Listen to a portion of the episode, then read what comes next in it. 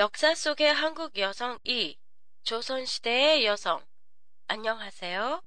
도쿄도 타마시에 있는 한국어 교실 한교실의 팟캐스트 코너예요. 오늘은 지난 회에 이어 조선시대의 여성들에 대해 보내드리겠습니다.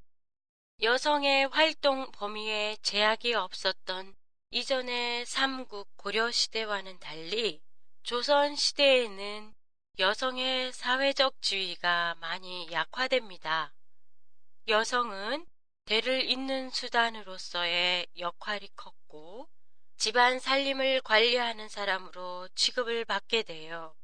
집 밖으로 나가는 것도 마음대로 할 수가 없었습니다.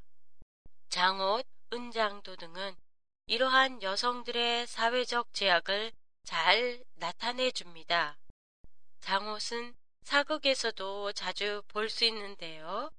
집 밖으로 나갈 때 얼굴을 가리기 위해 사용했어요. 은장도는 여성이 항상 지니고 있던 조그마한 칼로 정절을 지키기 위해 사용했어요. 여러분들은 조선시대 유명한 기생이었던 황진이라는 드라마를 아세요? 여자들이 학문과 예술을 하는 것을 금했던 조선시대에 오로지 기생만은 어릴 때부터 학문과 그림, 서예 가물을 익힐 수 있었습니다. 아무리 머리가 좋고 능력이 있어도 옛날의 학교 같은 곳인 서당, 테라코야에서 학문을 배울 수가 없었습니다.